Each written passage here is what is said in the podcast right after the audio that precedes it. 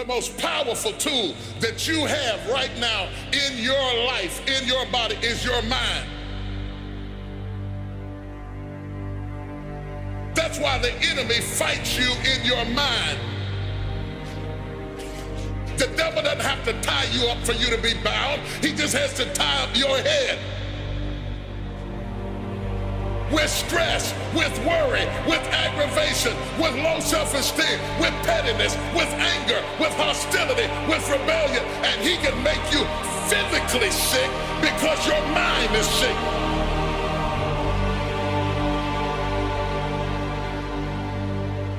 Lay your hands on your head and say, give me a new mind. Give me a new mind means give me a new perspective. Give me a new perspective. Give me a new way of looking at my situation. Give me a new way of looking at my circumstances. Get my mind ready for this year because when I get this year, there's going to be blessings, there's going to be miracles, there's going to be opportunities. Oh, yes, it's going to be some struggles, it's going to be some challenges, it's going to be some tests, but even the struggles are an opportunity for me to show off the victory if my mind can handle the change.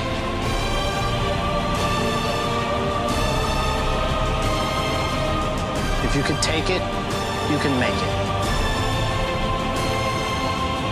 If you can take it, you can make it. All right, you train, you fight way harder than those other guys, and you win. You get out from under you can take it, you can make it. Do this. Just gotta believe you can. There's some things I'm not taking with me in the new year. Everything that's inflexible and everything that's not ready and everything that's backwards and everything that's negative and everything that's condescending and everything that's carnal and everything that's holding me back, I refuse to take it over into another year and waste another new year with an old mind yourself around the comings and goings of this world. Don't shape your opinions and your attitudes around circumstances that you cannot change. If you go into another year and waste another year with the old mentality while somebody's in the hospital begging God for the opportunity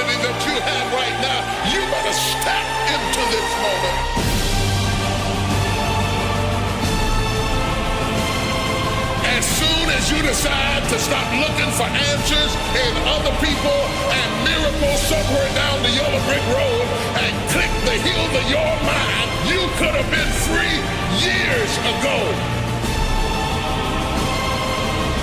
If you can get your mind out, you can get your money out. You can get your family out. You can get your job out. You can get your career out. You can get your health out. You can get your prosperity out. If you can get your mind out, no devil in hell, no weapon formed against you, no enemy that hates you, no witch that hexes you can stop you from being free. If you can get your mind out, grab yourself by the hand and say, We're coming out of there. Tell them I'm coming out head first.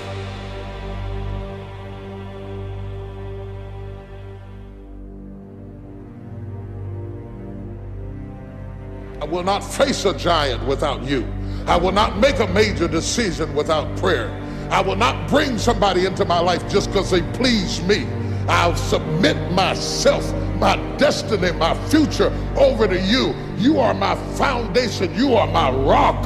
You are my fortress. You are my strength. You are my defense. Without you, I can do nothing. You are the substratum of every dream I have ever dreamed in my life, and I will take no promotion you don't want me to have, and I will accept no friend you don't want me to have. You're my rock.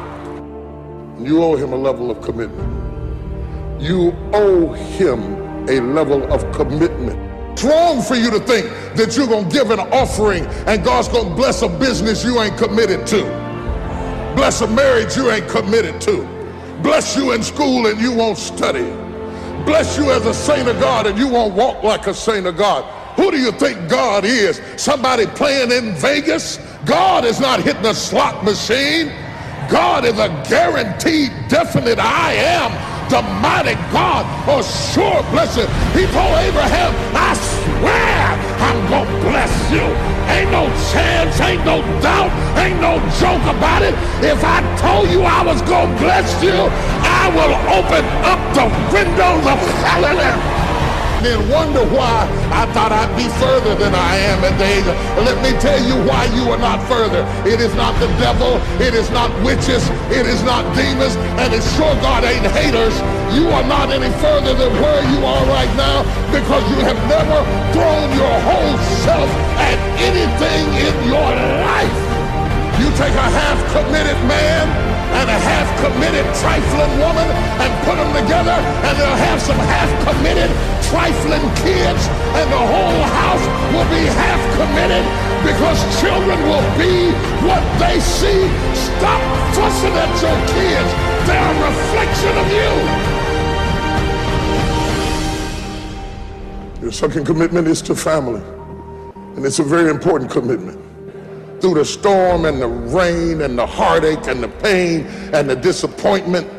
You have to believe in the we and the us and not the me and the you. Or you're not going to make it. It's a commitment, it's not a feeling. You got to come home when you're in love, and you got to come home when you're not in love, or you're not going to make it and stay there till the love comes back. It's a commitment. Y'all don't want to hear real truth. You want to hear fairy tale Hollywood shake and bake stuff, but in reality, it's a commitment. Commitment to your dream. You cannot get people to believe in your dream until you believe in it yourself. Stop asking people to invest in things where you have no investment. Stop asking people to deliver something to you where you're not willing to go to the wire for yourself.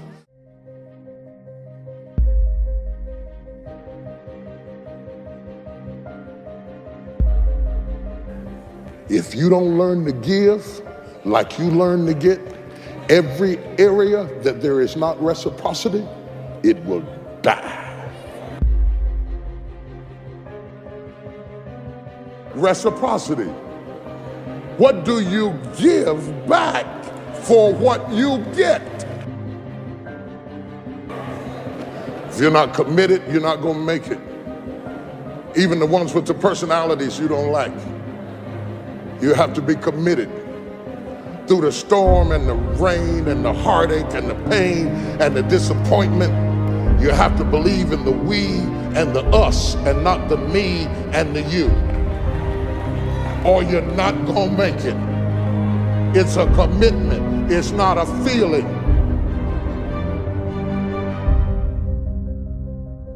Until you have had the taste of finishing, you will not respect yourself. Until you follow through, until something is done, come hell or high water tears and struggles and pain, and you go through it anyway, and you show up and you continue to fight on no matter the circumstances. After a while, something begins to wither inside of you.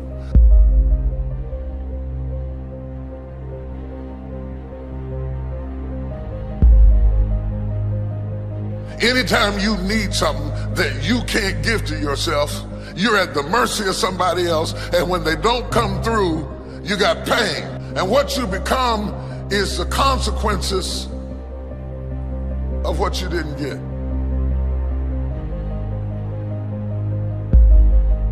It's an urge. It's an urge. Truth be told, every champion has felt it. Every president has felt it. Every king has felt it. Every lion has felt it. Every winner has felt it. Every soldier has felt it. Every victorious person has felt it. The urge to quit. Don't you give up on your dream. I don't care if you don't have the money, you don't have the help, and you don't have the family for it, and you don't have the background for it, and you don't have the friends for it. Don't you give up on your dream. Don't you do it. Don't you do it. Don't you do it. It may take you twice as long. You may have to take courses and classes. You might not read as fast. You might not move as quick. You might not have as much. But don't you quit.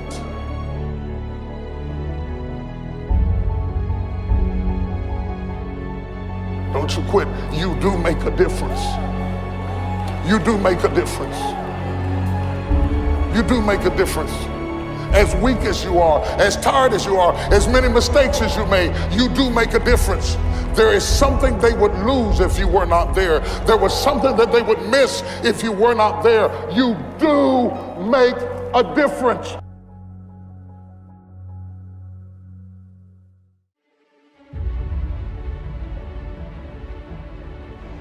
Do you believe anything bad enough to fight for it and sweat for it and work for it?